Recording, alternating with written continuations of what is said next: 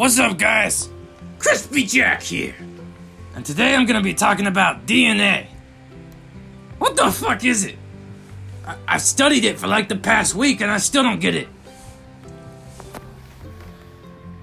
How the fuck does DNA have letters in it? Didn't we invent fucking letters?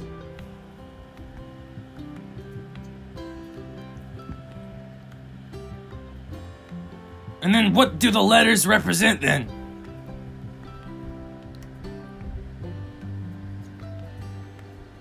What do the fucking letters mean? I'm going crazy!